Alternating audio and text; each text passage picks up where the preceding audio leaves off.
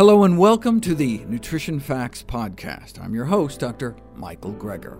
Uh, now, I know I'm known for explaining how not to do certain things. Just look at my books, How Not to Die, and the one I'm working on right now, How Not to Diet. But uh, what I actually have to share with you is quite positive and boils down to this. What's the best way to live a healthy life?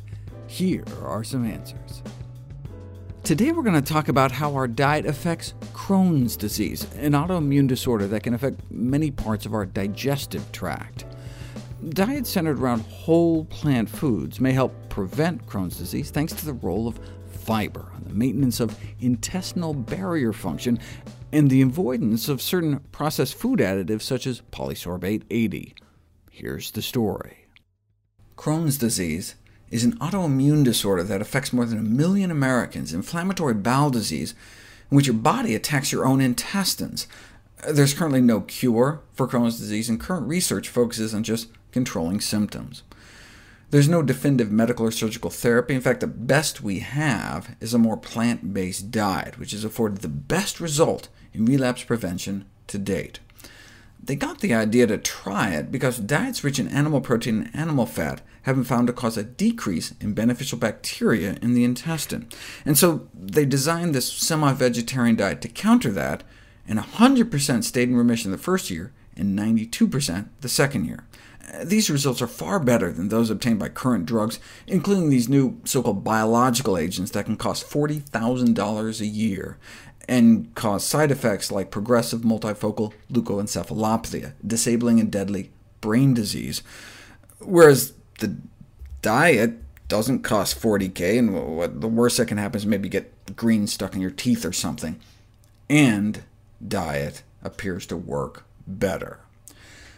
What about preventing Crohn's disease in the first place? Well, a systematic review of the scientific literature on dietary intake and uh, risk of developing inflammatory bowel disease found that high intakes of fats and meat was associated with increased risk of Crohn's disease, as well as ulcerative colitis, whereas high fiber and fruit intakes were associated with decreased risk of Crohn's.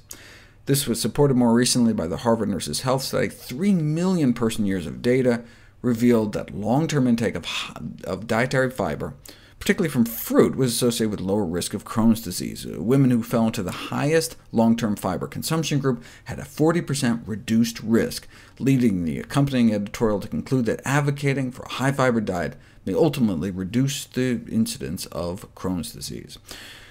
The irony is that the highest fiber group wasn't even reaching the official recommended daily minimum of fiber intake, but even just being less fiber deficient has a wide range of benefits, including, evidently, a significant reduction in risk of developing Crohn's disease.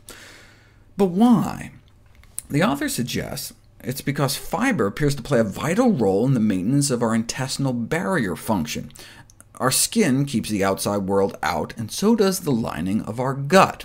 But in Crohn's disease, this barrier function is impaired. The thought is that the increase in prevalence of inflammatory bowel diseases may be that dietary changes lead to the breakdown of our intestinal barrier, uh, potentially allowing the penetration of bacteria into our gut wall, which our body then attacks, triggering the inflammation.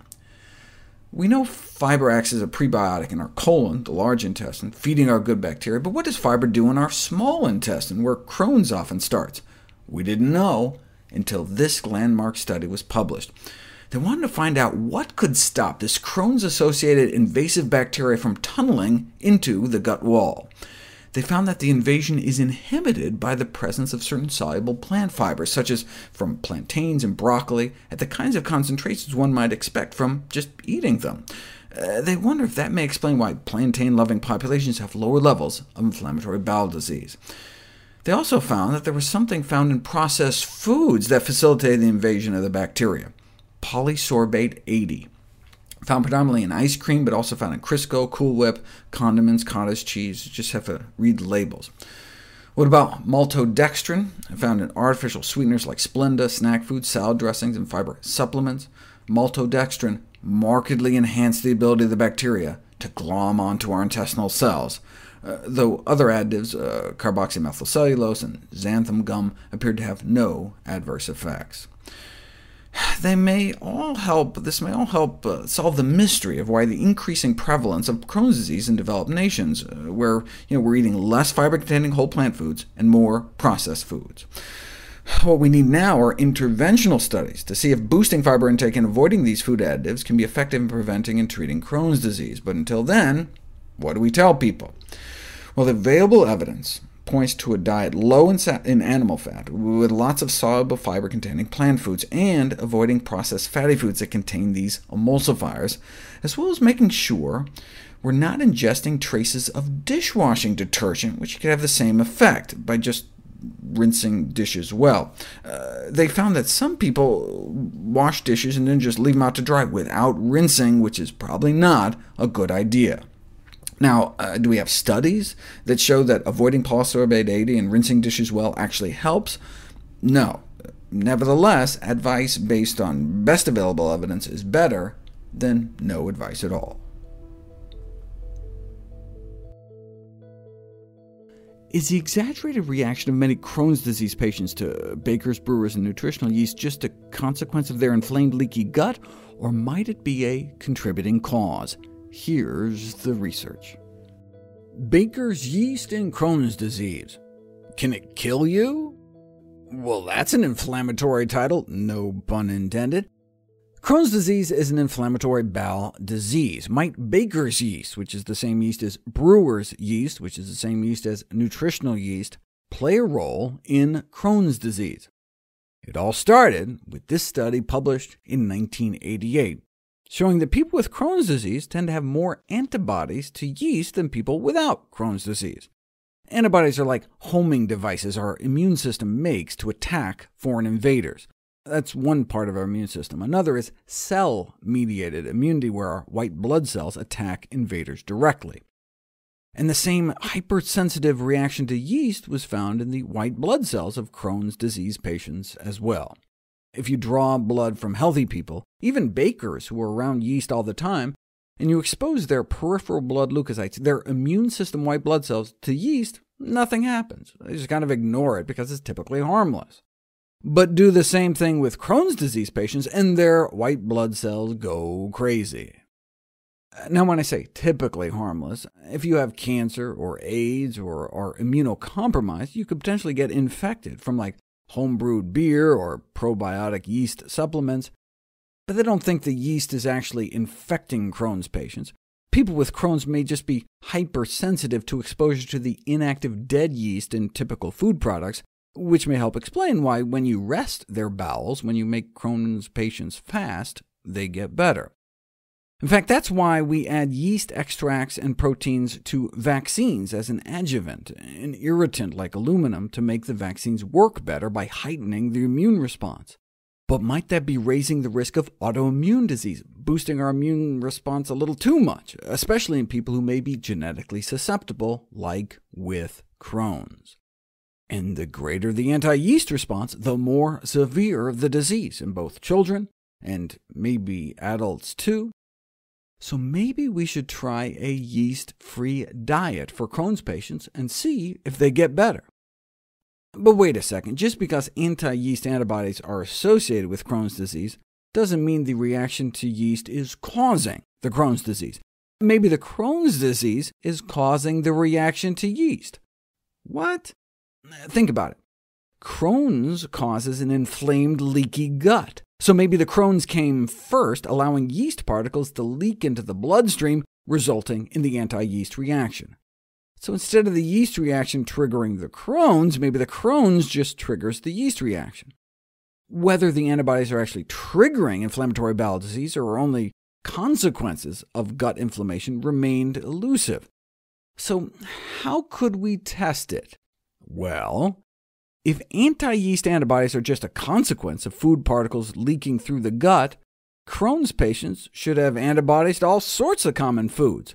But no, higher anti-yeast antibodies in Crohn's disease compared to controls, but no greater reaction in Crohn's patients to milk, wheat, or egg proteins, which would presumably all leak through too. Or you can look at it the other way. Instead of other foods, what about other inflammatory bowel disorders? ulcerative colitis or acute gastroenteritis, There you could get inflamed and leaky too, yet no increased yeast reaction. So there does appear to be something unique about the yeast-Crohn's relationship. But maybe inflamed Crohn's intestine just uniquely and selectively allow yeast through? If you cut out the Crohn's, can you stop the yeast reaction? Uh, Crohn's gets so bad that most patients have to eventually go under the knife and get sections of their intestines removed. So when the inflamed segments are removed, does the yeast reaction go away? Uh, no. No change post-op. So a change in Crohn's activity does not lead to a change in the yeast reaction, but we still have to prove that the yeast reaction comes first. Thankfully, the Israeli military systematically draws blood from their recruits, follows their health for years, so you can go back and check the blood of newly diagnosed Crohn's victims. And indeed, those who went on to have Crohn's were years earlier disproportionately reacting to yeast. So it's not like yeast reactions were low until Crohn's hit and then they shot up. Yeast reactivity crept up year after year before the diagnosis. Uh, now look, it's possible that there was some subclinical gut leakiness in the years preceding diagnosis that led to the yeast reaction, uh, but there doesn't appear to be any association between yeast reactivity and gut leakiness. So do high blood levels of anti-yeast antibodies result from a leakiness of the gut barrier in Crohn's disease? No, that does not appear to be the case. In our next story, vitamin D supplements were put to the test for Crohn's disease. Inflammatory bowel disease is a chronic inflammatory condition of the intestine that includes Crohn's disease and ulcerative colitis. If you compare identical twins, even though they have the same genes, most of the time if one twin has it, the other does not. So there must be some important non-genetic trigger factors. What might they be? Why do those living in the southern United States have lower IBD rates than those living in the north? Maybe it's because those living in the south get more sun, which means more vitamin D, which may mean less inflammation. So do those with Crohn's and ulcerative colitis with low vitamin D levels have worse disease? Apparently so, increased risk of surgery and hospitalization, and those that normalize their vitamin D levels appear to reduce their risk of relapse. But instead of better vitamin D leading to better Crohn's, maybe the better Crohn's led to better D. They felt so good they went outside more. You can't tell if it's cause and effect unless you put it to the test. The first pilot study tried a thousand units of vitamin D a day and saw no change in the Crohn's disease activity index, though at six weeks there may have been a slight increase in the inflammatory bowel disease quality of life scores. But even that disappeared by year's end. Pretty disappointing results. Uh, maybe they didn't use enough? How about 1,200 a day? The relapse rate appeared to be cut in half, though there were too few people in the study to reach statistical significance. How about 2,000 international units of vitamin D a day? Gut leakiness, uh, so-called intestinal permeability, continued to worsen in the placebo group, but appeared to stabilize in the vitamin D group, uh, though only those who reached blood levels over 75 nanomoles per liter uh, appeared to have a significant drop in inflammation. And indeed, if you start Crohn's patients on a 1,000 and then ramp it up until they reach a target blood level, you can get a significant boost in quality of life, accompanying a significant drop in disease activity. Disease scores under 150 are considered remission, so the majority of patients achieved remission, with improvements in disease activity in all but one patient. Uh, this suggests that Crohn's patients may want to take 5,000 international units of vitamin D a day. But that's nearly 10 times the RDA. Why so much? Because that's what it may take to get normal vitamin D levels, as in normal for our species levels, the kind of levels one might get running around half naked in Africa, as we did for millions of years.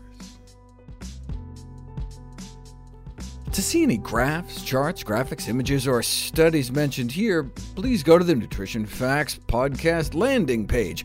There you'll find all the detailed information you need, plus links to all the sources we cite for each of these topics.